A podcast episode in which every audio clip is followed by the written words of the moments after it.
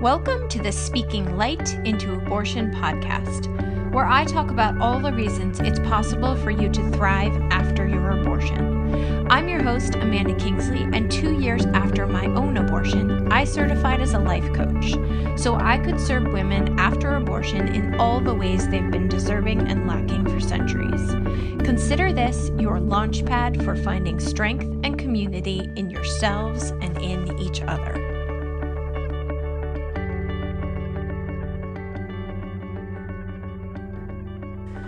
I guess this is take two on recording a podcast um, in possibly a new direction that I'm headed. Uh, I remain, just like last week's episode, in the car as the rain ting like tings on the roof. Um, it's kind of lovely, actually. I've been uh, managing some anemia recently. Um, I had pretty intense uh, mm, five weeks, really, almost five weeks of bleeding that landed me in the hospital with two blood transfusions. Um, and thanks to those, thank you, blood donors, um, I'm feeling much better, but I'm still really tired. And so there's something about this sort of dark, gray, rainy day that feels really comforting to me. Um, you know, when the day kind of matches your feels. That's what it feels like. And so here I am recording a second podcast um, in this new direction. And the thing I wanted to talk about is uh, came up multiple times on coaching calls yesterday with clients. And I know a lot of the listeners here who found my abortion found my podcast because of abortions in their lives. Um, what if is one of the biggest monsters in our heads. And so, so, so many of you struggle with the what ifs. Um, and you scan back to the past, you um, oftentimes are beating yourself up over some possible what if. Many of you attach to a what if story that's a beautiful illusion. Um, what if I had kept that baby um, and gotten the job promotion and everything turned out fine? And those illusions feel really real in your head. And because they feel really real, that was just an example, obviously. um, because they feel really real, they can also feel really painful because you run away with this this illusion of a what if story, and everything else feels terrible against it. And what came up, I'm not in the house, so I can't see my notes exactly, but what came up yesterday, um, as I was walking through some what ifs with somebody, was you're totally allowed to what if. I mean, obviously, you're allowed to do anything you want to do, but there's nothing wrong with the what if game. I think it's very natural, it's very human, it's going to happen whether you want it to or not. And so, when I say allowed, not allowed, I'm going to use the language, but you're, obviously, you're allowed to do anything you want to do. What I invite you not to do what in other words is what you're not allowed to do should you desire well-being is pick one what if right? You can't pick one what if and be okay. If you're going to play the what if game play it. Play it hard. Go all in. What if um what if that had been a healthy baby and that child completed our family and went on to be a you know a famous scientist. Fine great that's a beautiful illusion. Okay what if that pregnancy had landed me in the hospital? That baby was in the nicu for three months. It destroyed my marriage. My family fell apart. If you're gonna go in and i don't just mean go back and forth one two go all in now, the benefit of going all in on your what ifs is that your brain starts to see A, that it's making shit up, B, that there's so many ways to look at something. And when you have evidence that there's so many ways to look at something, you'll hear me talk about perspective a lot. This is perspective, right? When your brain starts to see there's evidence that there's so many ways to look at something, it becomes less attached to that one what if illusion that's been haunting you. Brains always have a purpose. They're the what if illusion that is haunting you or the couple, there is a purpose. And I can't help you figure out what that is in a one sided podcast, but in a coaching call, I can help you figure out what the purpose of that what if that leads you to beating yourself up, that leads you to catastrophizing your future, that leads you to lack of forgiveness. Um, I can help you figure out what that purpose is. But the brain always has a reason for doing what it's doing, even if the results it's getting are not actually helping you. It has a good intention that gets lost along the way. And so, doing this exercise allows you to say, like, okay, brain, like, if you want to play the game, let's play the game. Let's look at all the ways this could have gone. Let's look at all the things that could happen. Let's um, be realistic about the fact that we have no idea what the fuck's going to happen next or what the fuck could have happened if we'd gone down a different path. We have no idea. Let's stop pretending because the pretending is actually causing us harm. The pretending is giving us results in our life that are not serving us. And so, if you're going to what if, what if purposefully? Maybe that will be the title of this podcast. What ifing purposefully? Um, throw it all out there. Let yourself really understand that there's so much possibility there's so much unknown there's so there's a wide variety of perspectives that the only way forward is to start choosing. What is the what if that that leads me to a result that I want?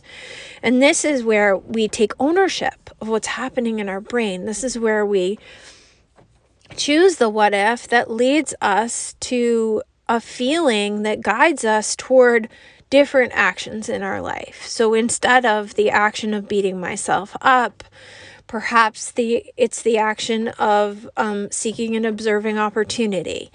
Um, once we see how many what ifs are possible, we can purposefully choose which one is going to help me get where I want to go.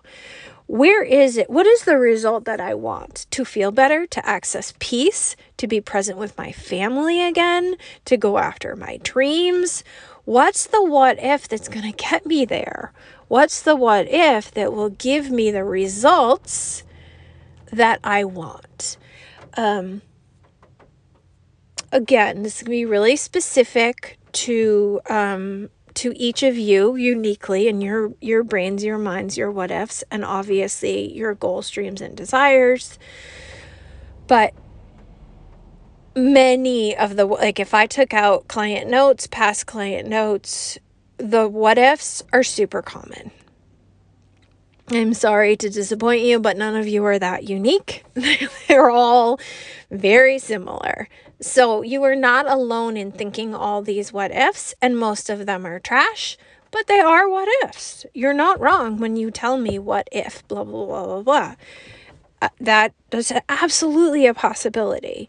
Um, but for most of you, the what ifs in your head are not serving you the way that they can to get you to live the life that you made your abortion choices for. So that's what I have for you today. Please book a call. Let's talk a really be shocked what one call can do to help you shift out of some of your thinking.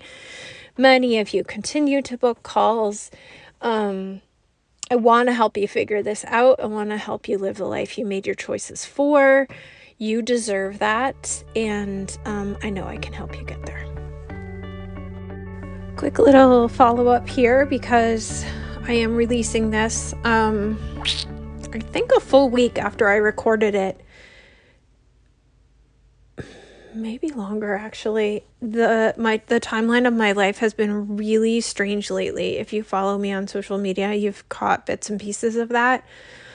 Um I told you in the in this episode about the blood transfusions and then this past week I landed back in the hospital for two nights because my bleeding came back, so it was just this journey of finding the right hormones um, to stop my bleeding long enough that I can have a hysterectomy, which is scheduled for tomorrow.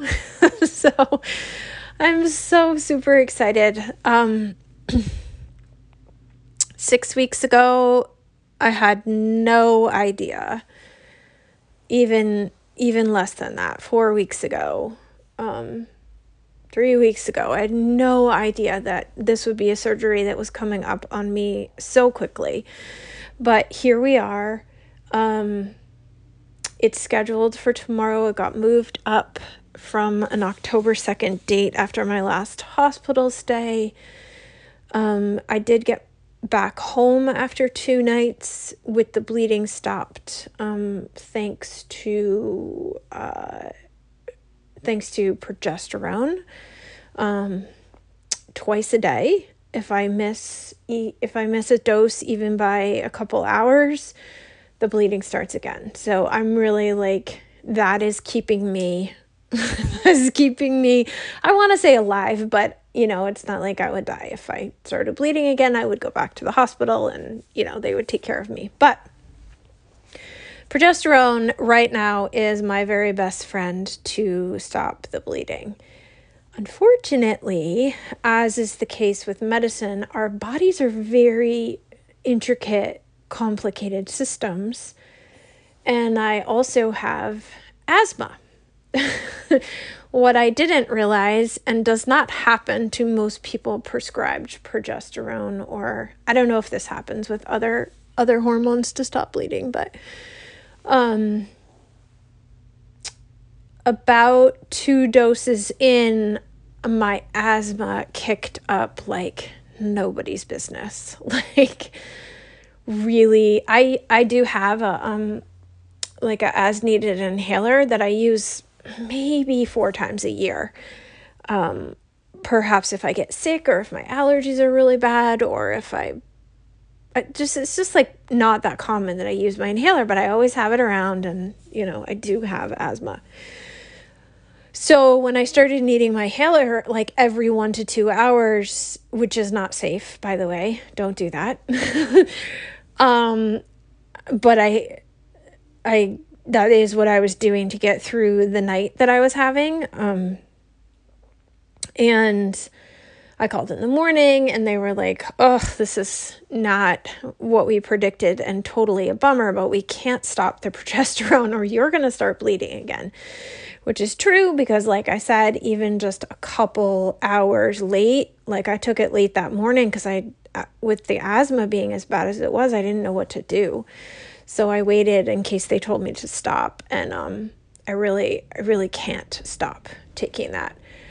So now as I was saying, as is the case with modern medicine and the complexity of our human bodies, sometimes one thing that helps creates other problems. Um, and so now I'm on another medication to manage the breathing, but all this is really very temporary solution to get me to tomorrow's surgery. Um, I had pre-op blood work, which showed that my um, hemoglobin is actually gone up since my stay in the hospital. Now I think that was I've been home for two nights, so my body despite how crazy this has been, is actually, you know, it's pretty healthy, even just in two days.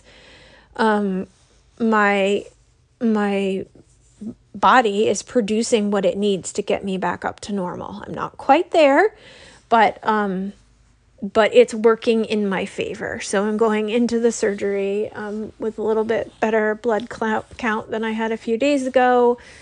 I'm so excited for the surgery everyone I've talked to has said hysterectomy was the best decision I ever made. Um, like I said, I did not think it would be one I would be making, well, really ever, but definitely not so soon. Um, but now that we're here, I'm I just have a feeling that I'm gonna feel so much better when this is over than I have for the last month, which has been really, really hard. So that is my probably way too wordy health update um, to add to this podcast. But then also, um, it really does apply. Like when you're in the thick of it and you're scared or you're frustrated or you're feeling the feels of um, of a like more acute situation like I've been in, it's hard to keep your head screwed on straight. It's hard to um, balance the the yucky thoughts, but it's so so valuable. I keep coming back to my phone screensaver, which is my 3 Ps. Um, and just focusing on those five things that help me stay grounded. So make sure you go to my website and download that or send me a message if you don't have it. It's, it's really a lifesaver. Um, and then in terms of the what ifing, which was the topic of, of this episode, um, and I need to stop talking because I'm losing my breath. um, I I really like part of me just feels like a really strong intuitive sense that things are going to get so much better once I get through this rough patch. I hope I'm right about that. If not, um you know, we'll we'll deal with that whatever consequences come up. But I do keep offering myself beautiful what if thoughts to think and um they really do help me stay balanced because, yeah, sure, there's lots of what if things that can go wrong, um, but there's lots of what if things that can go right. And right now, those are my light. and so, um, I really, really am just living and breathing this work right now. I don't know where I would be without having been without being so well practiced in all the tools that I teach and use with you.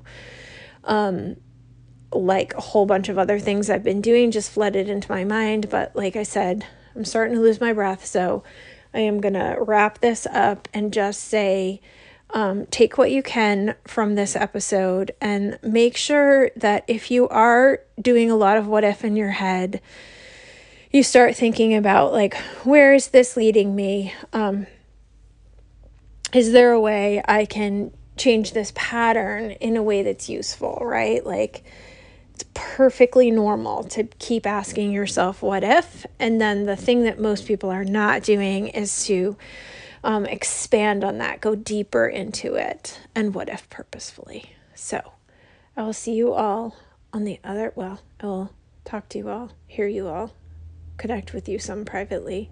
Everyone's been so supportive on this journey. Um, like really truly truly amazing i'm so grateful for all the love and support i've gotten um, i will connect with you next time without a uterus actually that's not true because i think i already recorded a podcast for you but next week I'm sure I will pro- produce for you a little follow up to whatever I had planned for next week and give you my surgery update. So, um, many of you who are listening are going to go through this stage. I think I am a, a little bit on the younger side to be hitting these weird perimenopause symptoms, including this heavy bleeding. Um, but many of you listening who were born with uteruses are going to move through um, this strangely hormonally shifting time in our lives. And so I hope that the more I share, the easier it makes it for other people to move through um, their weird, wacky symptoms when they face them. All right, talk to you soon. Thanks for listening, and as always, please consider sharing, rating, and reviewing this podcast. It helps me reach a wider audience and invites more people to thrive after abortion. If you're someone who chose abortion and find yourself struggling, hiding, or wishing you could move beyond your experience, head over to my website and book a free call. We'll talk about how you can start living the life you made your choice for.